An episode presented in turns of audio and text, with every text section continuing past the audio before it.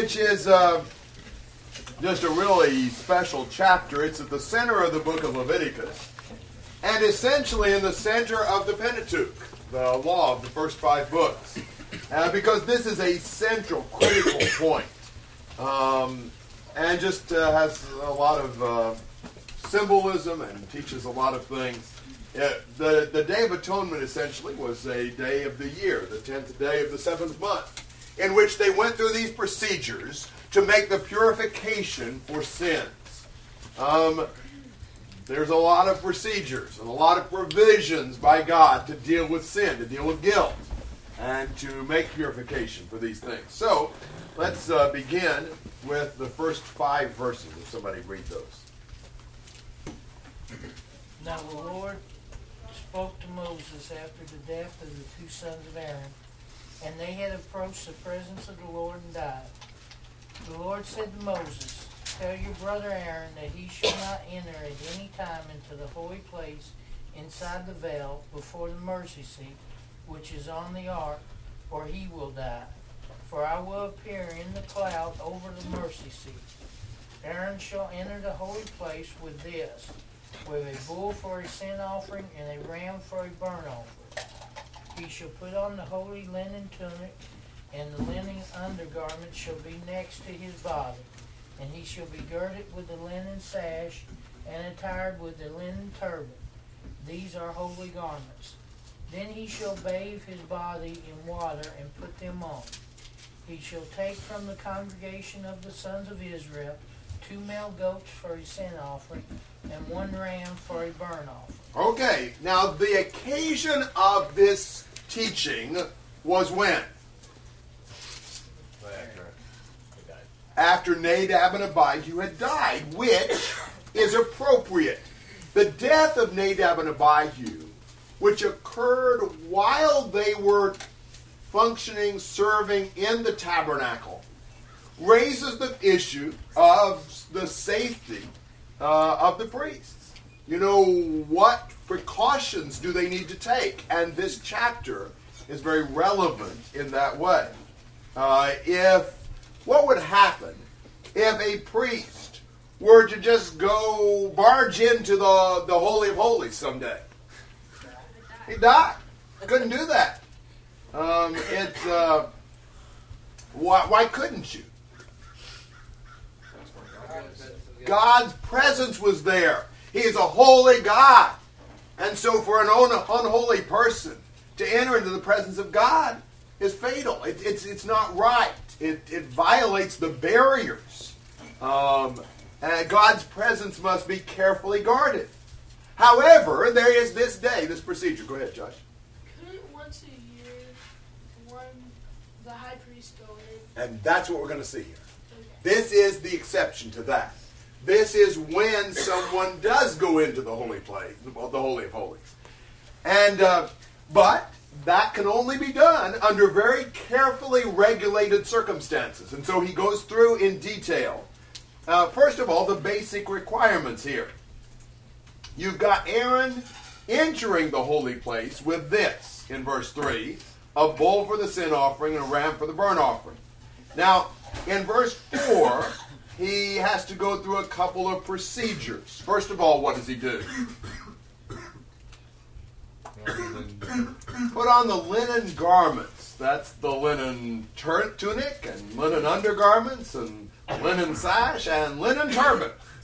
All of linen. Do you know the significance, or at least what I understand of the significance of him wearing linen as opposed to wool or something like that? more expensive, Perhaps, I'm not sure. Somebody know one of the things the law specifically says about why they wore linen? Well, it, was white, Yes. and that symbolized purity, but that, I don't think that's where you're. That's not where I'm going, but that's true. I forget where it is, somewhere later in Leviticus, but uh, to keep them from perspiring. Uh, you know, the perspiration would even be somewhat of a dis- disagreeable discharge in a way. And so the linen, uh, apparently, I'm not sure why that is. Uh, I, don't, I don't think I've ever worn linen, but apparently it would not. Yeah, breathes better. That's a good way to put that. Uh, so, but but also, compare him dressing like this with his normal high priestly attire. What can you see? Much simpler, much plainer. Isn't that a little strange? Why would he dress in a simpler, plainer way here, James? He's before the most holy person. Not trying to dress up. Yes. In God's presence, even the high priest must be stripped of all of his honor, lay aside his bright and glorious clothing. Uh, come before God. You must come without, you know, the finery and the pretense and shame. I think, to me, the reason that he goes in so because, and truth of all honor, because God gave him his position. He is not trying to be showy to God, because God is the one that gave him his power and gave him his position. And we should all be, I mean, when we come and we worship, when we worship God, we should all not be thinking of ourselves as higher, but being able to, being able to worship Him as best we can. And that is, uh, to me, that is why they were, I mean, wearing so plain because God was the one that gave them their just power that they had to be preached. Amen. Good point. Yeah, Logan? Uh, going, on, going along with what uh, you said, that first of all, he's going into God, and that he want to show not only humbleness, but also I think that can also be saw as a foreshadowing today that when we go to church, we're worshiping God, so we need to have humbleness and reverence in doing so. Amen. Ryan? When he goes before God, he's representing the people, and his his dress needs to reflect the humility. But if he's in front of the people, then he's representing God, and that's that could be why his clothing is much more um, fancy. I guess you could say. I like that. That's a good. That's a good statement. Makes sense to me. Anyway. Think about that, Beth. That's right. You kind of took most of mine, but um, well, you know, we, you, we oftentimes look in the Old Testament places like this to find principles about how we should dress today for worship and things like that. And you know, I think what Brian was saying exactly right. When we're representing God to other people, we need to not trying to be flashy and over and showy, but at the same time understand there's need to represent ourselves in a way that will, will, will be good. You know, will be not necessarily impressive from a sense, but you know, be respectable and to to some extent, you know, to conform to what they would expect. But at the same time, we see here from this this example of you know when he actually comes before God, just in God, you see what God really cares about. God doesn't tell him, "Come to me dressed all up with all these things." God is really concerned about who we are, what our attitude is inside. And while we, we can take certain steps in the way we present ourselves to other people that may help us when we deal with them, that's ultimately not the focus of our relationship. good point. That was a good consideration. Self will think about that. Other thoughts about his uh, linen garments here? What's the next step he takes? Not necessarily after. These aren't necessarily chronological, but what's the next thing he mentions? Yeah, he bathes. I assume that was probably prior to putting the clothes on, but uh, yeah, he's, he's to bathe himself, and then he puts his linen garments on, and then he takes uh, the two male goats for sin offering and the ram for the burnt offerings. All of this is sort of, you know, getting the preparations made for what's going to be done on this day. I think looking at you know what he's wearing again, it kind of go back just to remember when he, even when he was before the people that he was barefoot. We don't we don't read him having any kind of anything. and uh, I've heard the point made that you know he, he dresses God. I mean, it's very fine attire, very costly when he comes before the people. He was very uh, you know dressed up. I mean, it's, it's very uh, I mean, lots of detail about that, but he's still barefoot. And I think that in one way, perhaps it would remind him of his servant. Uh, He's a servant, not to the Lord only, but to the people. And he's, he's not to exalt himself higher than. That's a good point. Other thoughts through five? Would he bathe in the great bathtub there at the, the temple? Is that where he would have bathed? Or would- Broad slave.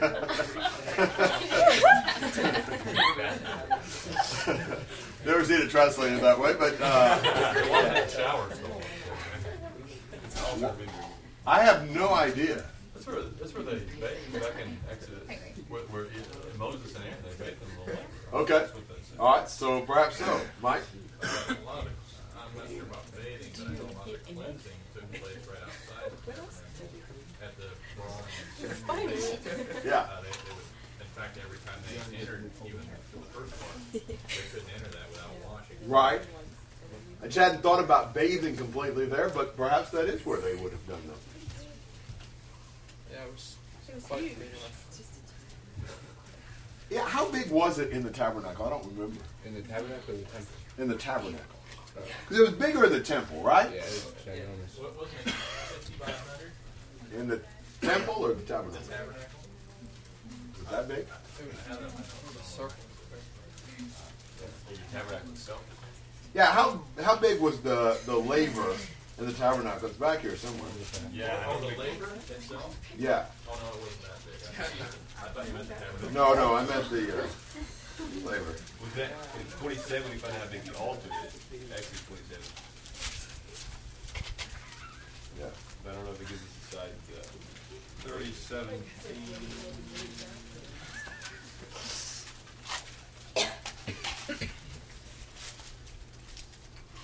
Okay. Doesn't give the dimensions there in 30, does it? They're just talking about washing their hands and feet. Maybe that's what they did.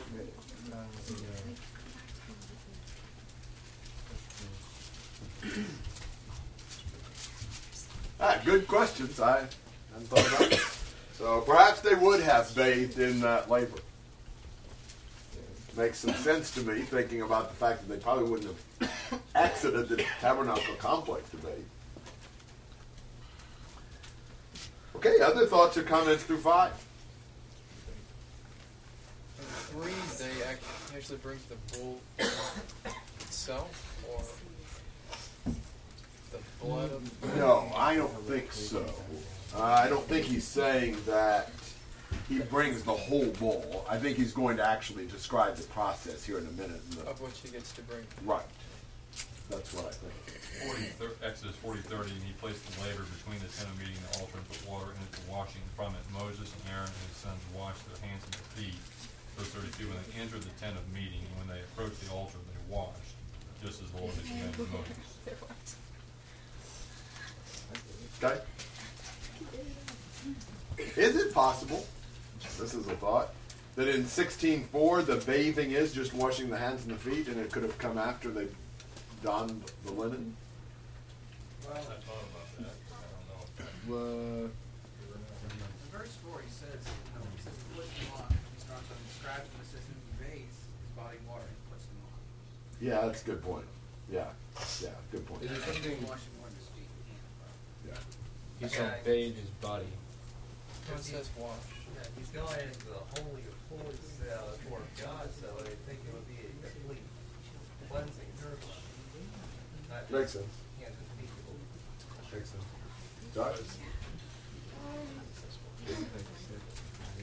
Be such a sacrifice? Like, you know. Well, actually, he's going to have some of both. There are some animals for him and some animals for the people.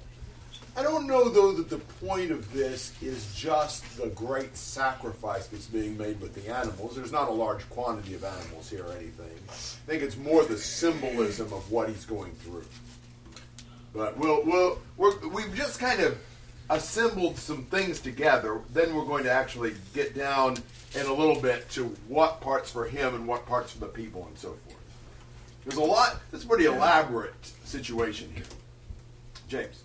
The sacrifices made in verse 3. Who were those for? Uh, Who probably. came to the holy place? I am not sure. I'll have to. The bull is sin offering in eleven is for him, and Could the burnt offering have been for the people since he represented the people?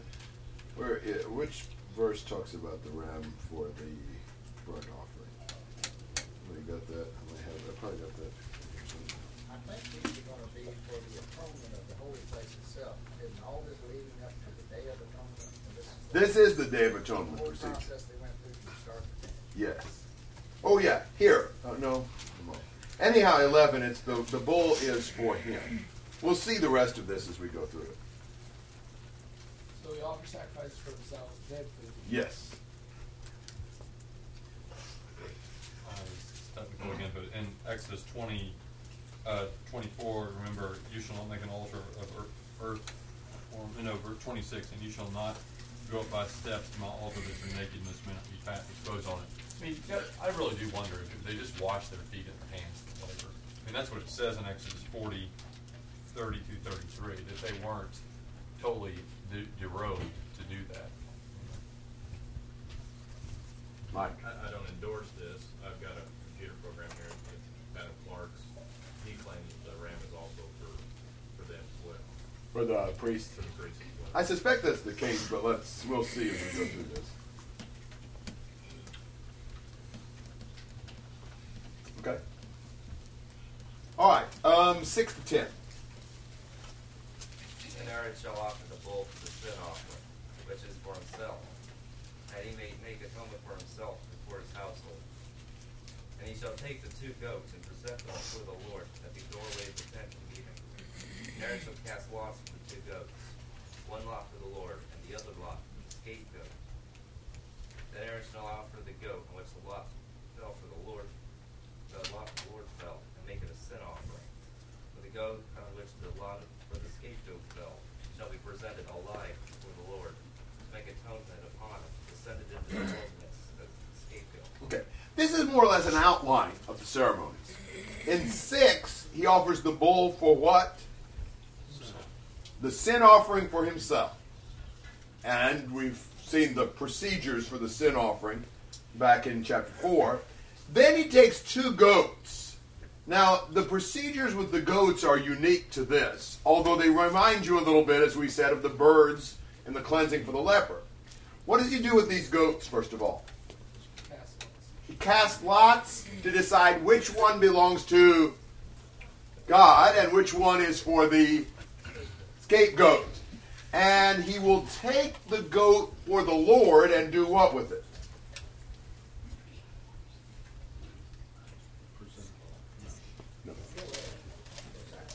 It's a sacrifice. It's a sin offering for the people. The goat that's been chosen by Lot as the scapegoat, what's going to end up happening to it? It's going to live and sent out in the wilderness. Exactly. Bearing the sins of the people away. So that's the outline of the procedure. Uh, this um whole story, uh, the, the, the crux of it is surrounding these two goats. Uh, that's, that's kind of the, the genius of, of this. Okay, comments and questions to verse 10. Ben. Yeah, I read this a while back, and I thought it was kind of reminded me of is uh, with our sins on him. He was both the you know, goat that was killed as a sin offering and the scapegoat. Amen. I agree. Josh. Um, so the scapegoat is basically just a side of the same thing put on the goat, and then he goes. He's taking their sins away. Exactly. We'll see that even in more detail as we go through. This is kind of the overview, and then we're going to get this step by step. Right. I think this is where the word scapegoat came from. I assume so, unless I don't know. I, I think it probably was. Really.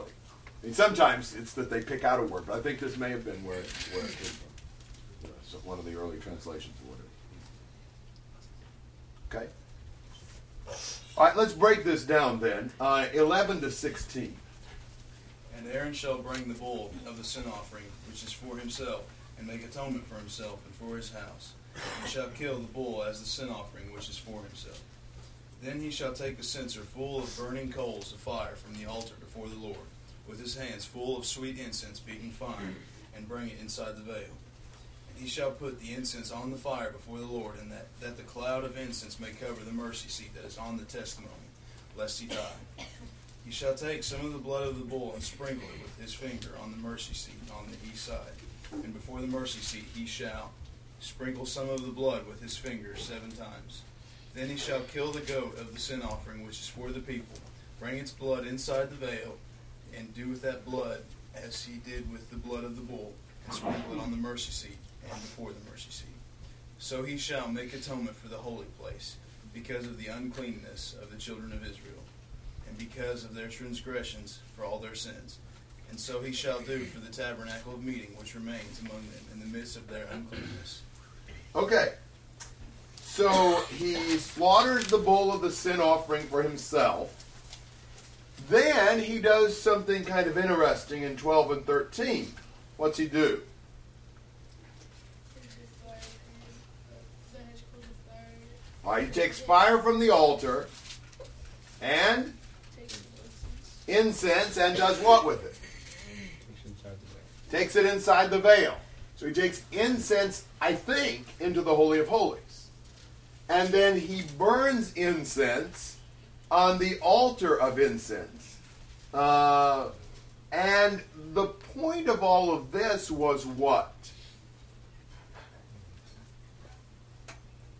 Make it cloudy. Yes. Why? What he said. Make it cloudy. God can come in, God was already in. so you wouldn't see it. So he would uh, be protected from the presence of God. If he had actually, you know, seen God's holy glory, it would probably have been lethal. So the smoke sort of covers the mercy seat and clouds the presence of God. The smoke of the incense. Carrie, Yes. where did he burn the incense on the altar? I think in 13. I believe that's what it's saying when it says he shall put the incense on the fire before the Lord. I think he's burning incense on the altar. But why did he take it into the holy of holies? Well, I think, uh, and maybe he's doing. I, I took it as he was doing both, although perhaps I thought he burned it in there, like only in there, Only inward. in- only in the holy of holies. I think it's just the opposite. That maybe it's not. He, he only goes in there once, but that maybe the smoke is what goes inside. And, then- and kind of metaphorically, he goes in there. The smoke and the incense goes in there. This all comes from the fire pan. That's why he put the coals in the fire pan. Takes the incense inside, and that's the only place. It's just a- Okay, Put it there and it's like- maybe so. Perhaps the idea in thirteen, I took it that as what he did back out on the altar, but maybe we ought to take this as what he does in the fire pan inside the holy of holies. What about that? Any of you guys uh, have a definitive response on that? Thank you. Well, he brings the incense inside the veil. I don't know why he would bring it in, take it back out. Then, um, I, I, I've wondered also. Let me let me throw this out. I think this is saying he takes it into the holy of holies. However, there was sort of a curtain that covered the entrance to the holy place. It's not just saying he takes it and burns it on the altar and he doesn't ever take it into the holy of holies itself, is it? I'm taking this veil as the veil before the holy of holies. That he's actually taking the fire pan with the incense and actually going into the holy of holies and burning the incense. James. Yeah, I had a question with that. If he takes the incense into the Holy of Holies, as this is burning and building up a cloud, when we see the glory of God back? May depend on whether or not he looked. I don't know. But that's a good question. Right. I don't know of any scripture that says this, but I heard that he might like stick his hand inside, holding the hand. I can't even remember. what I heard. That'd be an idea. Don't know if we've got any. Yeah, that would that'd be a way to do it. But I don't know. Anybody anybody studied this and have some? Did- Didn't we come across when, when he took the the uh, the blood in before before the altar? That, that it wasn't that also in? Did, did he go inside the veil?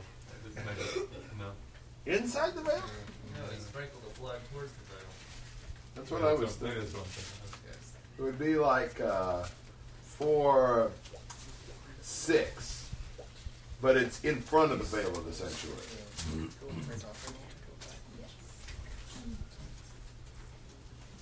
So for now, we're okay with the idea he takes the fire pan and the incense inside the veil, either with his hand or with his whole body, and burns the incense on the fire pan inside the Holy of Holies to build up a cloud in there of incense. Logan. I've got a question. The idea that Aaron couldn't see the glory of God because it would kill him is that the uh, is that what the idea was from? That everyone said that if we see God, we shall die. I think so. Okay. Alan. This is kind of like speculation. It's always kind of uh, made me a little curious as to why uh, we can't see the glory of God. And I kind of thought that maybe it was because so we couldn't make an idol to Him, or I don't think it's just that. Why couldn't we see the glory of God? Why would that be bad for us? He's so holy. Think about Paul in First uh, Second Corinthians twelve, uh, where he saw, well, he went into heaven, and he then had to have the thorn in the flesh to keep him humble. That if we were to see the Lord, that we would really struggle with pride. Could that be another thing? Ben?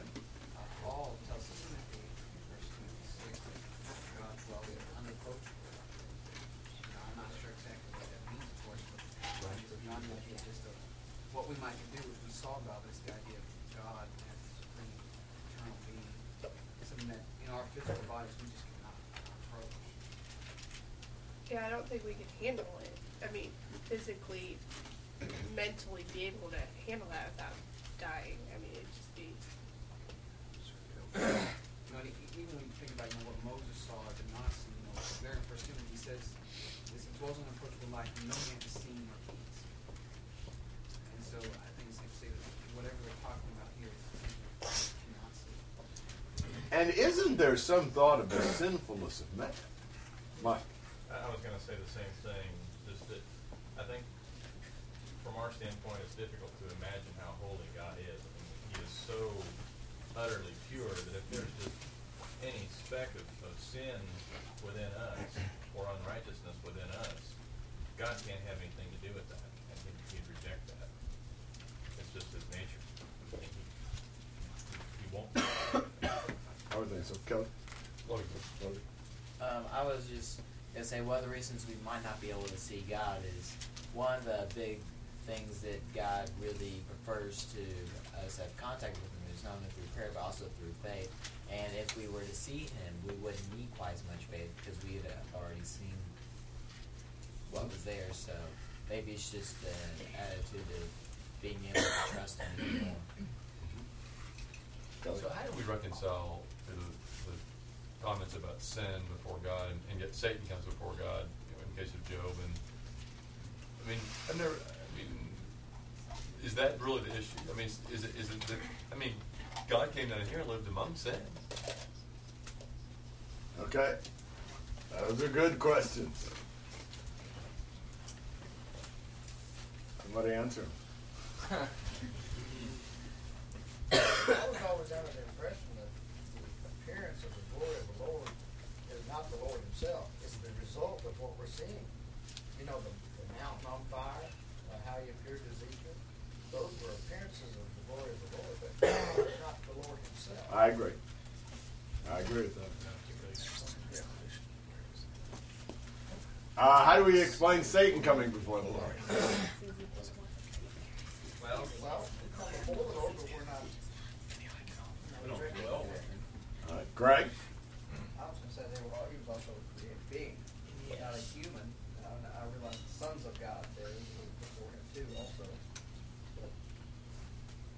Yeah, that's a good point. Yes. Like angels, whatever, came before him at the same time. Maybe maybe from the standpoint that he is an angel, he's he's still allowed by God until that day of destruction.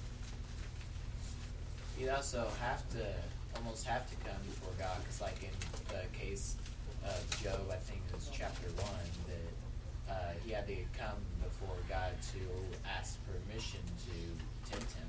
Mm-hmm. Those are good questions. I don't. Yeah, it's good to challenge our assumptions. We often make them, and we don't always have Ben and Ben. Ben. well, that still leaves the thing about the Jacob wrestled with God. That, uh, Yeah, but I, you know, in some of those, it seems to me like that's wrestling with someone representing God, and not with the very being of God Himself. That'd be my take on that. Not everybody might agree with that. Might open up a can of worms. But Ben, Uh, First Corinthians 15, Paul talks about the idea of overlapping the race. It's pretty. It's not like he nails anything down for us, but it's pretty clear that there's a distinction between our heavenly bodies and our earthly bodies. Know, I don't know if necessarily I mean, our sin does separate us from God. At the same time, um, I think a large part of it is, you know, we can't really interact with Him on His level, in the spiritual. We, we are physical beings. And I don't, you know, I don't know how Satan would interact with God directly, but maybe he can do things with Him that we can't because Satan is also a spiritual being. And you know, God's definitely not allowing him to be a part of Him. You know, God is light and there is no darkness whatsoever. But Satan might could interact with God in ways that we can't, as earthly. Okay. It raised more questions than I've had answered to my satisfaction anyway. Logan? Uh, I agree with Ben that it's possible that we may just not be able to see God because He's in what we often call the spiritual realm. That uh, maybe we're not able to see Him because God, I guess you could say, is a spiritual being, while we're we are physical beings. That's certainly true. Max? Going, going back to the same about the incense and all, the, the altar of incense was just outside the veil, right? Correct. But in Hebrews, he speaks of it as though it's behind the veil. Be, be, I take it because it pertained to that. Right. So there's some, so in the lighting of, or in the putting of incense on that, I'm assuming the cloud automatically would go in there. So I don't know. I I see what everybody's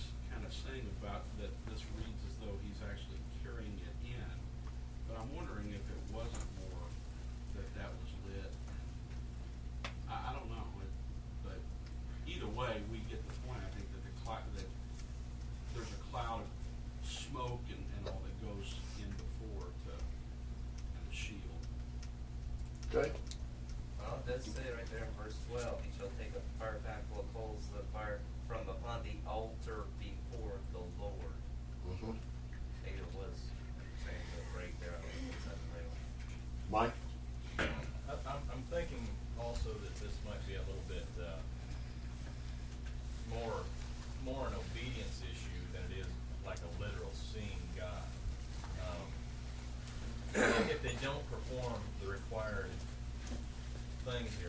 They, where they offer the incense, that's when they're in danger. It's not, a- I don't think it's a question of, do they have enough smoke so that they can't see something in there? It's just if you don't do this, you're going to bring a judgment upon you, so you better follow the instructions.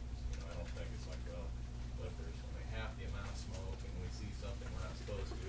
I don't think it's anything like that. Good point. Greg? The Lord has the ability to withhold us being able to see Him at any, any point wherever He's at. You know, If He chooses to allow someone to see Him, that's one thing, but I think it's an obedience issue too. John? I'm not. I don't guess I really care a whole lot whether he wins or not. Not that big of a deal. But why do we have a problem with him going in? Why? Why does that? Why do we? I mean, if it says that he does win, why? Why do we want to question that? Is what I'm wondering. Is you know, this is a special day where he is going in before the Lord. Why didn't he go in more than twice? I mean, why do we have? Well, maybe maybe two questions we might ask about that. One is, you know, going in without the incense already being clouding God. I think we were kind of wondering about that. Uh, we may have had some answers to that. The second thing is, it might. I don't know that we have normally seen incense burned other than on the altar. You know, we normally associate the burning of the incense with the altar. Now, the points that have been made about the fire pan and putting the incense on the fire, maybe that, I mean, that may be trying to say this incense is not being burned on the altar, it's actually being burned on the fire pan. But those are two things that would come to my mind that, you know, we kind of have to think through. Uh, to and there might be initial barriers to that. It does seem to me, though, as I said to begin with, I, I still think 12 and thir- 12 at least, and you've convinced me 13, is really talking about him burning the incense within the veil. That seems to fit the language better to me. Ben. Of course, that, yeah, it must have been just a fire pan, because in there they burn incense because that altar, uh, that was some of the offerings they had put the blood from the sacrifice on the horns of the altar of the, that they burnt incense on the horn. Yes. That, and they could only, you know, only Aaron could go into the, inside the veil, and then only once a year, so it must have been outside. So, I think you're right, it's just fire pan, just burned this on fire pan. inside the veil, though. Exactly. All right. Other comments and questions? I, I have a logistics question.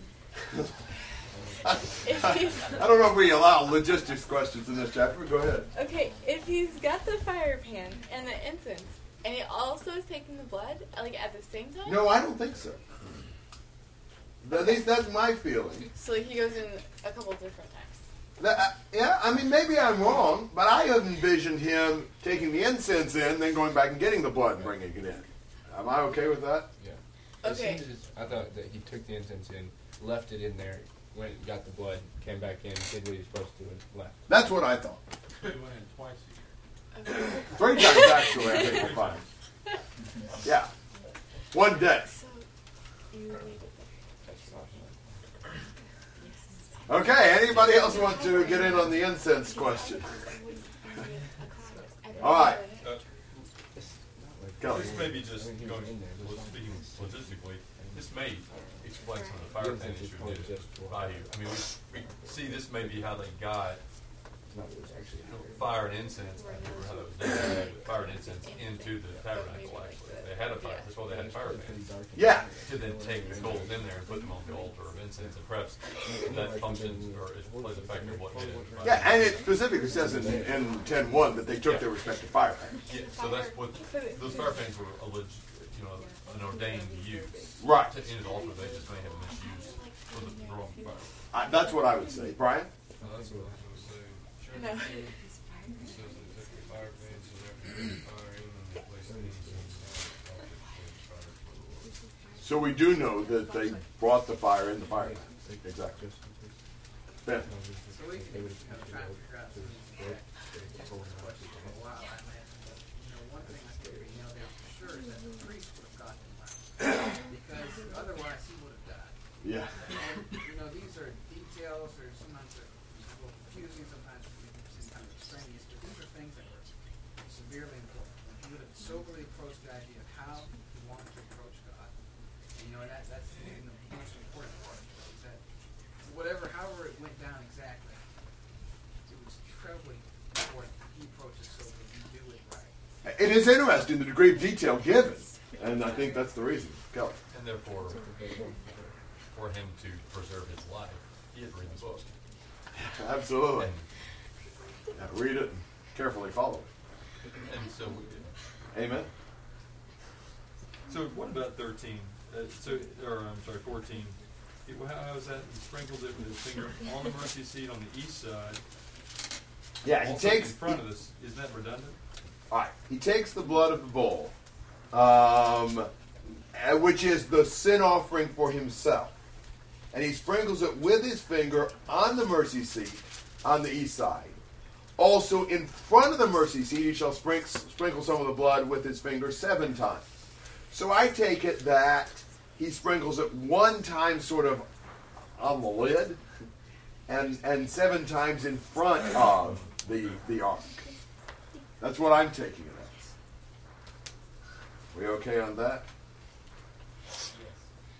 And then in 15, he slaughters the goat of the sin offering for the people.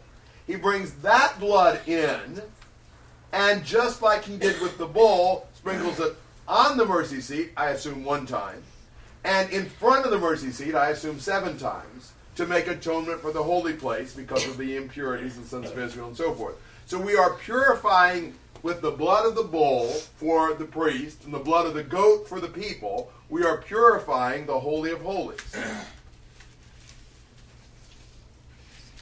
Questions and comments about that? Would the incense still be burning through this whole thing? Uh, I think so. Okay, does incense last though? Probably depends on how much there is. I don't know. Anybody know much about the burning of incense and how much, how long it would Yes, burn? they burn it in Yeah, I mean, I think you, I mean, it's, you got it. There's probably something that burns faster than others. It's a slow burn. Slow burn. Yeah, there's two handfuls of it. That's not exactly the smallest of the mounds. Good point. It's gonna be inside this place that's cut off and everything, so I'm actually. like Ben said, I'm sure the police would rather have had that. I couldn't. Good point. It wouldn't maybe have taken just hours and hours to finish this procedure either. All right. Other comments or questions through uh, I don't remember through sixteen. It's hard. I don't know. I think we think of this much too lightly. I think sometimes that you know he's going in the temple and he's going behind the veil and whatever he you know sprinkling the blood, but he's going in before the Lord. This is the Lord is in there, whatever, sitting above the mercy seat or however that works. But he's in there, and he and I guess I mean you were the high priest. You couldn't help but thinking of Nadab and Abihu. That immediately they were dead. And you know if I if I do something wrong, if I miss you know a sprinkle or something, you know I could die. You know you think about how carefully he would count how many times he sprinkled the blood, and how careful he would be not to touch the ark or or to do everything perfectly because he's there before the Lord. And that I think this is much too distant from us what he's doing. That's a good point. Yeah, this this is perhaps easy to read and kind of, you know, not give a great deal of importance to, but this was a, a critical day, and these would have been very, uh, I don't know, sobering things to do. I mean, wow, if you're the high priest, this is serious. Mike. I, I suppose we do take that for granted. You know, a lot of us we don't want to preach error or, or make a mistake, and the first time we might get up to speak publicly in front of the congregation, that would be nervous. Could you imagine the first time you allow you you were allowed to go in and do, perform this ceremony the first time on your own? You know, there's no second chances here. It's it's right or wrong. I bet, I bet it was hard for the high priest to get to sleep the night before he did this. I mean, no, really. Shame. sometimes, I mean, many times I think things for granted that just that it's just so easy to take things for granted. I mean, you're the high priest, you can't take this for granted. I mean, you have always got to be thinking of, I can't, I've got to do this perfectly right. And if you start taking things for granted, then I mean, you could die from just not paying attention from a little mistake.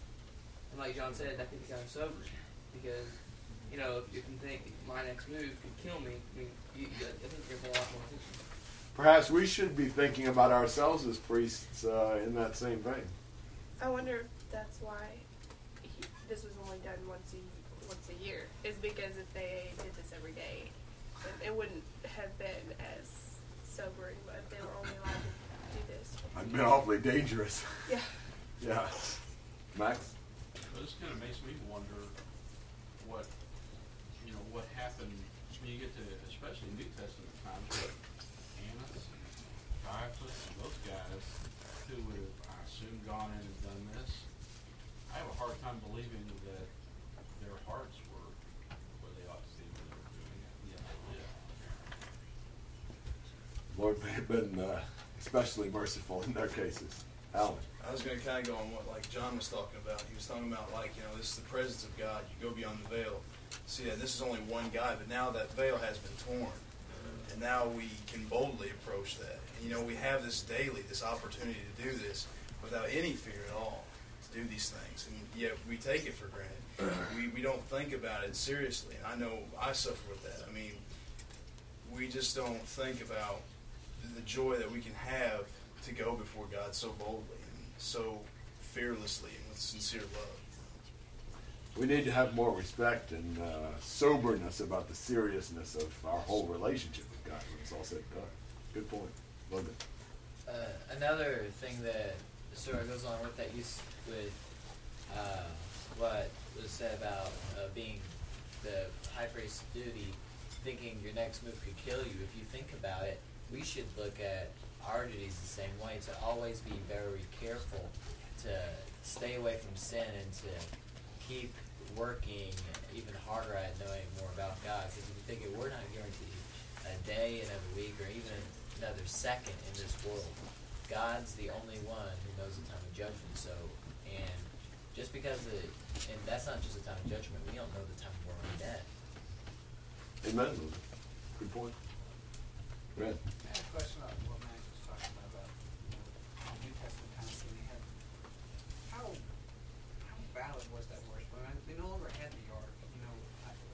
understand they lost some of the lineage and they didn't have like the high priest was more of a political position as opposed to like I mean how would you consider under quite the same constraints as this? I mean obviously the glory of God was here in this place. Do you think it would have been anything like that at all in the Testament? It's a good question, and I've uh, debated on various sides of the issue of whether or not the presence of God ever reoccupied the post exilic temple. What do you say, Kyle? Well, I mean, I, I mean, I don't obviously we don't know, but I mean, never we never have God's glory descending in the cloud like He did before. So you wonder if He ever did. Do you think too? God spoke to Zacharias while he was. there. That's true. While he was in the holy place, not the holy of holies, but he did. Although God could be present anywhere, God could come, whether he was really dwelling there or not. I don't know. I mean, I used to assume that God did reoccupy the post-exilic temple, but I've been challenged on that enough and thought about it that I'm a little less confident of that. I think that's a really good question, James. I'm not sure on that issue. Um, but looking at the Israelite history, I'm not sure if even they would have kept the Day of Atonement um, like in the New Testament I think they did, though, historically, didn't they? I mean, they still do today without all this, but it's still a special Jewish day that's important to them. Yes, Yom, Yom Kippur, or whatever, which is, uh, is it Kippur in even English? I don't know. That's the Hebrew. Yeah. Uh, but it means Day of Atonement. down south. I. Okay, Mike. I think I use reasoning that they no longer have the temple, so. Right. They they can't. They can't perform those sacrifices, but it's still a special day to them. I'm assuming they did. Surely they went through those rituals in New Testament times. I wondered if, if God never came back, why was the, the veil torn? If that was, that would have to be purely symbolic. Why would Jesus go and worship there? It's a good point. I've wondered when Jesus said, Your house is left to you desolate, if that wasn't meaning God's presence was leaving at that point, sort of like he did in Ezekiel. So maybe we ought to say that God did reoccupy that post exilic temple, as I always used to think until I was challenged a lot. Gary. Now you're being challenged the other way. Now, I'll tell you what, there's too many challenges. John, settle, settle everything. Ezra, is it Ezra where they build the temple? Uh, yes. Does, does the cloud descend when they finish? I don't think there's any statement to that effect, is there? No, there's not. That the cloud descended. uh, Did the cloud descend when they finished the temple in Ezra six? Yeah, I think it just says the temple was completed on the third day of the month Adar. It was the sixth year of the reign of King Darius. And they offered sac- uh, uh, sacrifice for the dedication of this temple, but I don't think there's ever a statement that the Lord came into it. Which isn't maybe so significant if they contrast that with the tabernacle and with the temple. Yes, absolutely. Both in the tabernacle and in the Solomonic temple, you have a very definite, clear, forceful statement about God's entering the temple. When you think also about how specific God was about who built his temple and how he wanted Solomon and not David because of things that David's past, and you compare that to Herod built the temple in Jesus' name. Although this is not the this is not the temple that Herod built, and you do have, I think, God's approval of the temple building procedure, even from like Ezra five and verse one, where the prophets Haggai and Zechariah prophesied to get them to rebuild the house of God, which is in Jerusalem, and Haggai specifically in his book we see that. So even that in contrast to you know, the Herod building the temple that was in the New Testament, he was, I can't see him being the kind of man that God would single out and say, I want you to build the place. I agree. Though Herod's temple, I don't know much. But am I right in saying that he did not tear down the temple and rebuild it, but he just refurbished it, or am I wrong? Somebody know? The I always thought that the temple was somewhat destroyed. I don't know if it was completely destroyed, but I know at least because uh, Jesus prophesied to his apostles that parts of the temple would be broken. Yeah, but now that's later. Yeah, that's later. Well, the, the Lord was certainly with them in the building of that temple. He says so in, in Haggai. So it's hard to, it's hard, even though you don't see the cloud perhaps, it's hard to imagine that he was with them and told them, you know, condemned them for not building it. And then they build it. He says, don't fear, I'm with you in this. Um, you know, and he says, as for the promise which I made you when you came out of Egypt, my spirit is abiding in your midst. Do not fear. It's hard to imagine he wasn't there. And I, you know, my way of thinking, it, it it certainly was not as glorious, and one of the reasons was because you, you're missing that one element that you have here, the, the of glory to it, I suppose, but. That's helpful. I mean, anybody want to offer a comment? I, I, I certainly don't want to argue against God's presence coming back into it. That's what I had always thought, but I just come to think that I may not be able to prove that. Mike, I'm, just curious, what, uh, where did this questioning come from? I mean, I, I, I understand, but why would somebody assume that it didn't? I think perhaps because there's no statement to the effect that it did, as there was in those other two cases. And also, like, when Max was talking about the kinds of priests who were serving there, who were not necessarily in the kind of lineage they were supposed to be. It's, I personally find it hard to imagine God in His presence there tolerating that. I'm not saying because he, he did tolerate worship that was. Now, boy, he tolerated a whole lot of stuff before he finally sent them into captivity. I mean, they at least they weren't worshiping idols. So, God's got tremendous patience. I don't know. Anybody want to weigh in on that question for whatever reason? sure where that come, came from in relationship to uh, Leviticus, but all right. Wow. Anything else through sixteen? Yeah. We really do see here the whole, you know, big point in the whole book. I think the big point in the whole book of Leviticus, just that you know, here's God willing to dwell among them, a sinful people, and you see, you know, you see both of these things: God's complete and utter holiness, and yet God's graciousness at the same time. That He's willing to live there among them, and it's just that you know, perfect nature of God in both respects, and His treatment of us. Amen, Bruce. Isn't it possible that God wanted the Israelites as a whole to know that He didn't approve? But remember, there's always been a remnant. The remnant should have had access to God at all times, those who were faithful to Him. But most of the time, when you talk about Israel and their unfaithfulness, we're talking about the nation itself. And so I can see how God would, would want the nation to know that I'm not in this temple anymore. But there's still access to those who were faithful to Him in some way. Certainly, God's presence was not limited to the temple when they were in exile. They could still be in God's presence. So that's true. Other comments and questions? James. Um, I was just thinking about the high priest. He offered the sin offering, he purified himself, and then still he's not able to see the glory of the Lord. Uh, that got me thinking about the glory of the Lord itself and how great it was.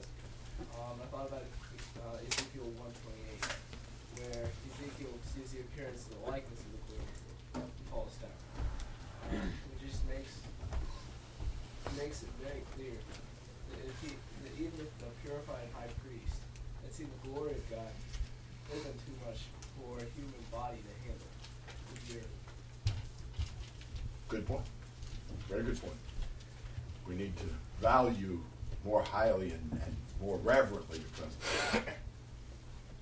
Um, why was the high priest? Why? Okay. Um, why did Moses see God in some sense, and nobody else was allowed to? Okay, why did Moses see God in some sense and nobody else was allowed to? He still said that in Exodus 33 that no man may see my face lest he die. So Moses saw his back. Right. And Moses had a very unique relationship with God. I mean, he was very powerful in the Testament, and certainly, I mean, communicated with God unlike almost any other we see. So it would stand to reason Moses could get closer to seeing God than anyone else, though he did not see God's face. He he saw God's where he'd been. Um, I don't know what else. What do you think, Mike? I, I think again these are manifestations. They aren't literally God, but they're you know this is as close as God can get to us without killing us. Uh, First John four twelve says no one has seen God at any time. Uh, John makes that statement a couple of times. Uh, it, it, you know that would be a contradiction if no man had seen God, but yet we see Moses or you know different instances like that where men have seen God. So to reconcile those verses, we need to understand that they did see God, but it was only in a limited sense. It was a manifestation. Good statement, Bruce. And I think the reason God appeared to Moses and Ezekiel and special fathers, prophets, he spoke to them was so he had a special commission for them. Moses being a savior of his people. It was for his, to convince them that I am the holy God who's sending you on this mission. To convince them. Good point. It's just interesting to me that I don't remember what time period that took place for Moses, but that even after the priest had made this offering, this sin offering, that he was forgiven, that he was at that moment completely pure, and why he couldn't see the Lord and Moses could, because um, Moses was a sinful man as well. It just doesn't make a lot of sense. Anybody want to respond to that? What did he say? Well, he's saying basically that why you've got a purified high priest that can't see God and a sinful Moses that could. Why? Now we we've said well he didn't really see God; he saw the back of God or whatever. So maybe that's part of it, Ben. Perhaps because the relationship with the high priest uh, will continue to be symbolic thing to Israelites, as opposed to Alice saying, well, Moses has done it forever, and it was for a specific purpose. Okay, that's good. Kelly, Shane. Exodus thirty-three nineteen, which Paul then quotes in Romans nine, I will be gracious to whom I will be gracious and will show compassion to whom I will show compassion. I mean, maybe he just did this to Moses. I mean, not because Moses was inherently any closer to God than any of the rest of us. He just showed desire. He just like with he chose Jacob versus Esau. He just allowed this privilege to Moses. And he did do this to reveal his nature. I mean, when he passed by, Moses understood in 34 6, the Lord, the Lord God, compassionate and gracious, slow to anger, and abounding in loving kindness and truth, etc. So this was a revelation of who God was more than a revelation of what God looked like. Shane, do you still? Yes, I think I think it goes back to what was said that I think it was God had something to reveal to Moses and the others that he revealed himself to. He had a law that was going to be said in Moses' case, he was revealing to him the Ten Commandments. But I think it also goes back to what uh, what, else was said was that not only was that he something to reveal to the people, but that he would have mercy on him. And now, isn't it in Exodus where it says when Moses comes back down from the mountain that his face was glowing because he's seen the presence of the Lord? So I think it goes back to what was said that because of the mercy and because he had a purpose of letting Moses see him and letting him transcribe the Ten Commandments. It, it probably is true to say that Moses got closer to God than anybody else in the Old Testament. Can I say that? You know, and why? Yeah, and he was. I mean, shoot, he was. You know, you can say this about so many people, but man, in so many ways, Jesus or Moses was the Jesus of the Old Testament. I mean, he was the redeemer. He brought them out of bondage. He was the provider through the wilderness. Obviously, God, but through Moses. He was the great lawgiver, and He was no whiner. there was no whiner. You know, I mean, Numbers 12 makes the point that God had a special communication relationship with him. You know, if, uh, if there's a prophet, Numbers 12 6, if there's a prophet among you, I, the Lord, shall make myself known to him in a vision. I shall speak with him in a dream. Not so with my servant Moses. He's faithful in all my household. With him I speak mouth to mouth. Uh, so, I mean, he's different from a prophet. He's, he's got a more direct communication with God. So I, I think we can say that Moses got closer to seeing God than even the purified high priest would, but I think it's because of his role. Maybe. What man was told, I will make you as God? You hear? Yeah. Mike? I think also, I've always liked this verse in Exodus 33. Uh, it says, "When the Lord spoke unto Moses face to face as a man speaks to his friend." Um, they had a really, even though Moses failed a couple of times, I mean, they had a very close relationship. Which verse is that in 33? Exodus 33:11. Okay, yeah. Very good. That's a great thing to be friends with God, not just father and son or deity and human relationship, but a true friend. Uh, where was that in Exodus when it talks about uh, uh, Moses only seeing the back of God? In 33. As far as Moses' relationship with God, one verse sums it all up in Deuteronomy 34, verse 10. Since then, no prophet has risen in Israel like Moses, the Lord who face to face. Good passage. Of course, really, it'd be more like back to face. well, I think face to face in the sense of the the closeness of the communication. All right, other questions or comments? It's a lonely scene for the, going back to Leviticus 16. It's a lonely scene for the high priest. He, you know, I mean, the tabernacle would, wouldn't have been a real beehive of activity uh, on many days, and yet now everything else has ceased except these single animals he's slaughtering.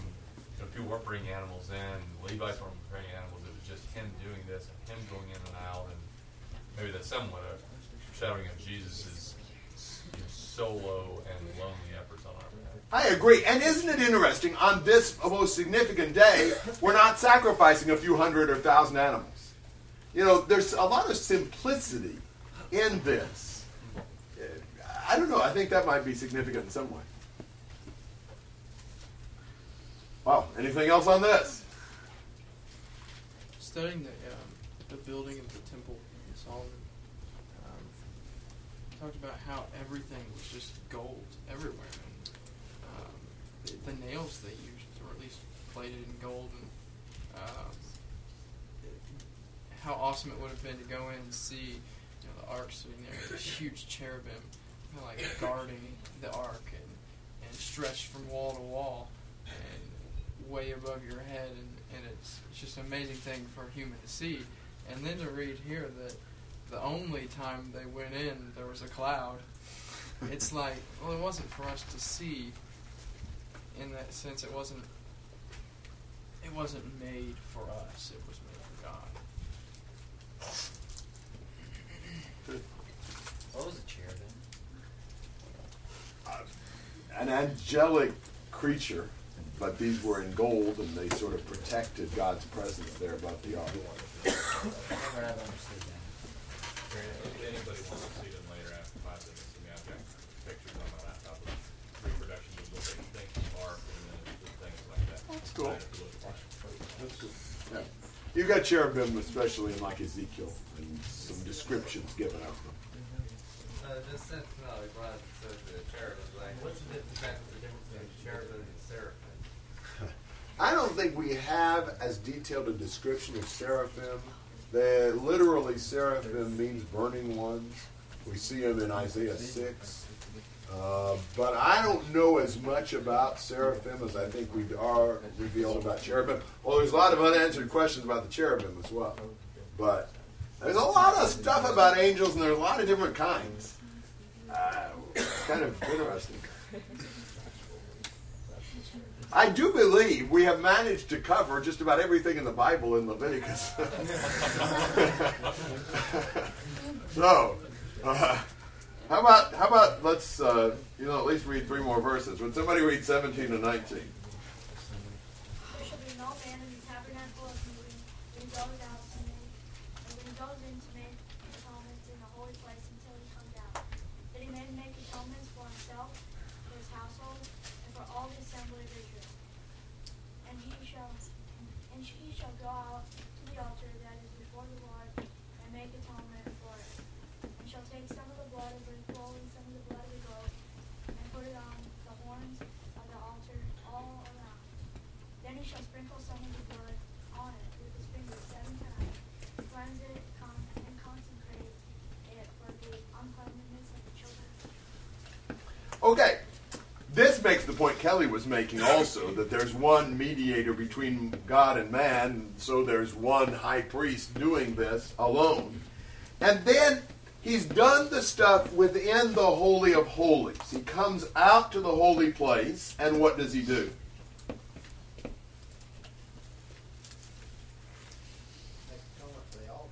Yes, which altar? Incense altar. What does he do to make atonement for it? But the blood of the bull for his own sins and the goat for the sins of the people and puts it on the horns of the altar and on all the sides of the altar. And then he takes his finger and sprinkles some of the blood on the altar seven times to cleanse it. Kind of reminds you of, you know, in the Holy of Holies, it's one time on the lid and seven times in front of it. In the holy place, it's one time on the horns and sides of the altar and seven times on the altar. And notice we are cleansing, we're purifying, starting uh, the farthest back or the farthest in the inside, in the Holy of Holies. Now we're coming out and cleansing the holy place. Comments and questions? Did the altar, the big one out in the courtyard, did it have horns? Yes. Yes. So when Jer- Joab got on the horns of the altar, he didn't run into it. No, it would have been the, the he's he's it's basically a, a request for asylum, and so it would be on the burnt offering altar, which would have more relevance to that. James, and then Ellen. A sacrifice is not made on the offer, on the altar of incense, right? That's correct. Only incense was brought There's never an offering of an animal. No, no. Alan. Uh, what is the purpose of the horns on the altar? I, I probably should have asked that a long time ago, but I never understood that. Ready to put the blood of the sacrifices on. okay. Um, horns represent strength. So I wonder if it's kind of the power of the altar. Were they literally looking like horns? I figured they were, but I don't know. I mean, I'm, I'm envisioning something kind of coming up to a point. I don't know. Has somebody seen the horn? I, I could show you the rendition, but uh, Alright. how accurate these are, we don't have the actual one anymore, so it's just And- somebody's imagination. And don't you hate it when you study these things that our English language confuses the issue and I suspect there's some people imagining bugles or something, but these are animal horns, as it usually is. Always first think animal horn anytime you read horn in the New Testament. There's not too many uh, times that a musical horn is spoken of. Sometimes when the musical horn is spoken of, it's an animal. Yeah, that could be. Yeah, that's a good point. I hadn't thought about that. Yeah, Bruce. Do, do we know who all was allowed in the tabernacle? We know who was allowed in the holy of holies once a year. The rest of the tabernacle, once he came out, he said no one was to be in there until he comes out. Who all could go in the tabernacle? I was thinking only the priest. I agree with that. I think only the priest. So they had to stay in the courtyard and the outer. Yeah. This is just this is too I don't know what would you say, too serious, too reverent for even anyone to be in the holy place while this very significant reverent work is being done in the most holy place. And even the priest didn't just wander in and out of there. Yeah. I mean, it's like with Zacharias getting to go in. It's kind of a, it's done at certain times. Yeah, they they never loitered inside the, the tabernacle. I mean, if you do what when you leave, you would never have just kind of gone in there to relax or anything like that. Even the priest. Okay, other thoughts through 19. Good. 20 to 22. When he finished atoning for the holy place and the tent of meeting and the altar, he shall offer the live goat. The man shall lay both of his hands on the head of the live goat and confess over it all the iniquities of the sons of Israel and all their transgressions in regard to all their sins. And he shall lay them on the head of the goat and send it away to the wilderness by the hand of the man who stands in readiness. The goat shall bear on itself all their iniquities to a solitary land, and he shall release the goat into the wilderness. Okay. So he comes out and he kills the live goat. Or, or well, he offers the live goat. He's killed it already. And uh, wait let me Let me try this again. He comes out. He offers the live goat, but doesn't mean he kills it. He uh, he lays both of his hands on the head of the live goat. He confesses the iniquities of the sons of Israel over it, and lays his hand, uh, actually lays both hands, right, on the head of the goat and sends it off in the wilderness. He's already killed the other goat. So this is what he does with the scapegoat. And um, as he, what he what he's doing with essentially transfers the iniquities of the people onto the goat. And the goat being sent off into the wilderness is carrying the sins off. Someone has said that the scapegoat was sort of like a spiritual garbage truck. You know, he's carrying the, the garbage, the sin, the corruption away from the people. And uh, I believe this is the only time when both hands were put on the animal. Not exactly sure what that means, other than perhaps emphasizing the fact that we're putting our uncleanness, the high priest representing the people, onto that uh, goat. And it reminds you so much of Jesus as he bears our sins away. But This is the only time also that I think that's right. There's some other times sin was confessed, but I don't recall another time where sin was confessed over an animal. Alan? Now, would he be here confessing all the iniquities of the people? I mean, because that'd probably take a few days, months to do all that. How extensive was this? I mean, was it like so and so slapped his little sister seven months ago? Ah, surely not that. Uh, I don't know. Somebody got a uh, learned uh, discourse on to what extent the sins and the transgressions were confessed. With what detail, I guess, is the question. Probably just read the whole law. Does it say that every sin was confessed, or does it say? Well, it says he confessed over it all the iniquities of the sons of Israel and all their transgressions in regard to all their sins. He represented all the people, and he confessed the sins for them. Yes, I agree. Would it would it be just a congregational sin or all the sins of the people individually? Because I think that it would be hard, just first of all, to uh, keep track of all the sins of the people individually, and it would also take a great amount of time to confess all of them. Mike? That was my thought. I, I think, I, I look at this as like congregational sins, not individual sins. Joey slapped his, his sister or something like that, but these are, these are faults that the nation of Israel as a, as a congregation have committed against their Lord. Yeah, I envision something like Psalm 106, like we just studied. Okay. That kind of a thing. Well, I confess that I just don't know. Oh, Same.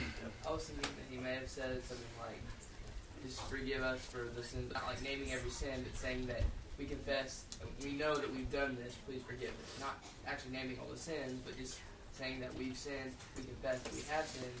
Now, if in doing this, forgive, be forgiven. Okay, done. I would have figured something along the lines of following after the Ten Commandments there. You know, saying we've confessed these sins of adultery and stealing and murder, etc., whatever. Something like shortened version like that.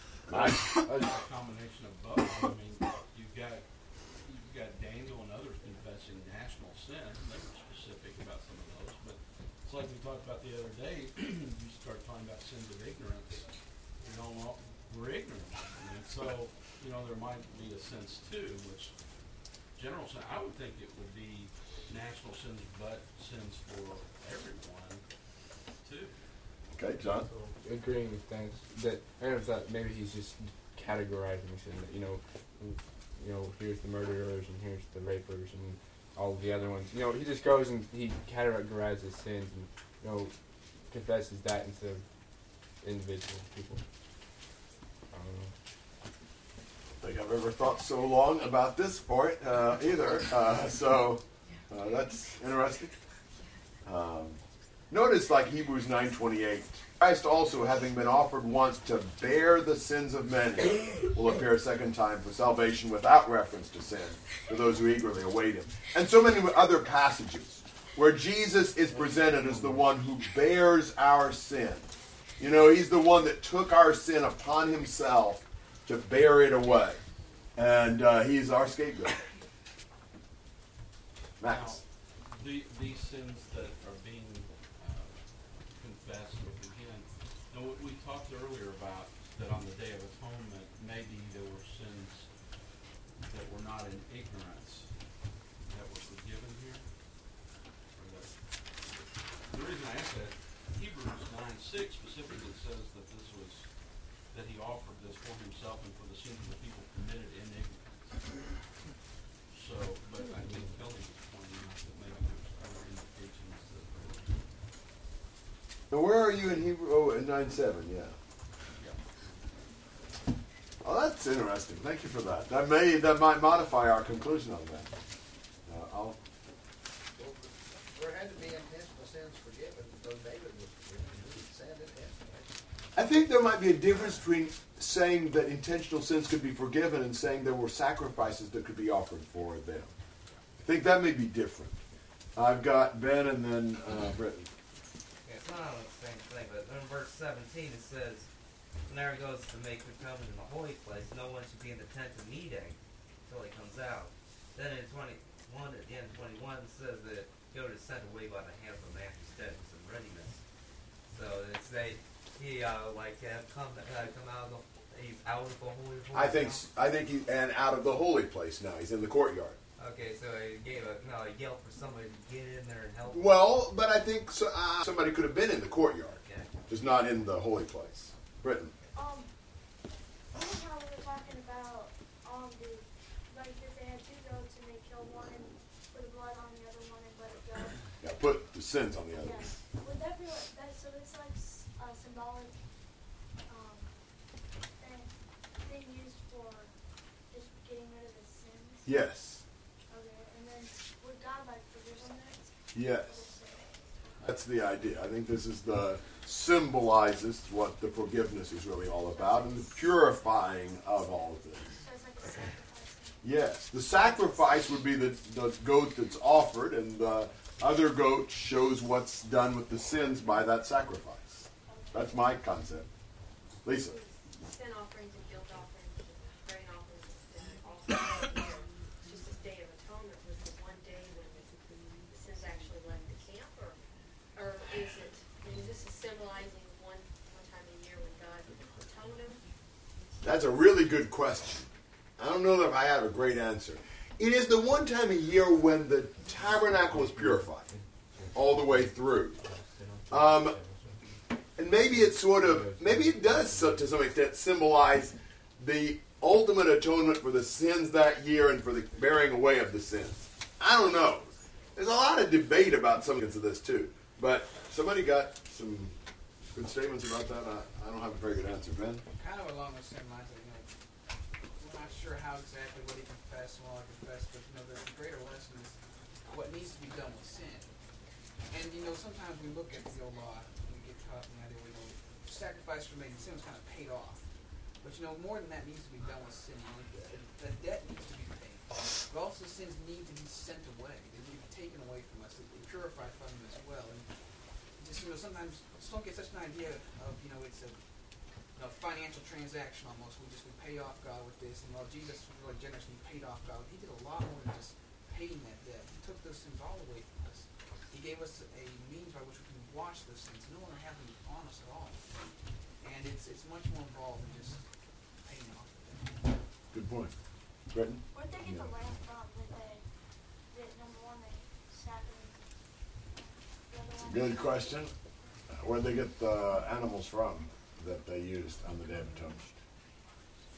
From the congregation, verse 5.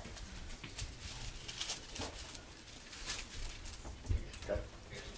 I don't know who in the congregation, from the congregation, verse 5. I mean, nobody's gonna want to sacrifice. But I mean, it's getting rid of their sins, so I guess, I guess then. I'm not, when it says from the congregation, They could have drawn lots. I don't know. I don't know. Alice?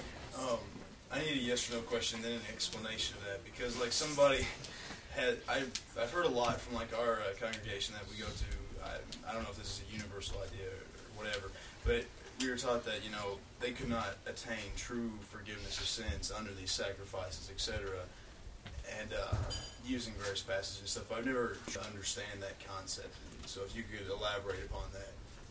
Well, in my judgment, they were forgiven of their sins in the Old Testament, but not by the blood of bulls and goats. They had to fulfill that condition.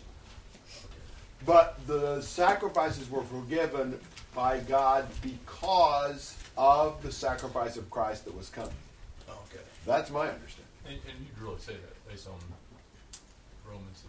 3 and. Well, Romans 3.25, but there's so many passages in the Old Testament that don't talk so forcefully about sins being forgiven. Some of the best figures we've got of forgiveness in the Old Testament, like Psalm 103, as far as the east is from the west, so far as God removed our sins from us, and He's drowned them in the depths of the sea, Micah 7, and so forth. Bruce.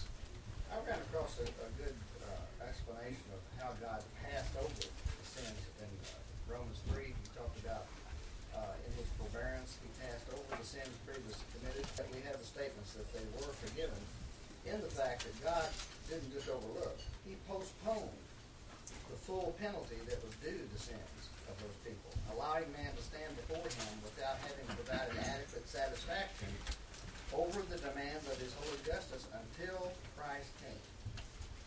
Mhm. And so I agree. That, that helps me understand a little bit better.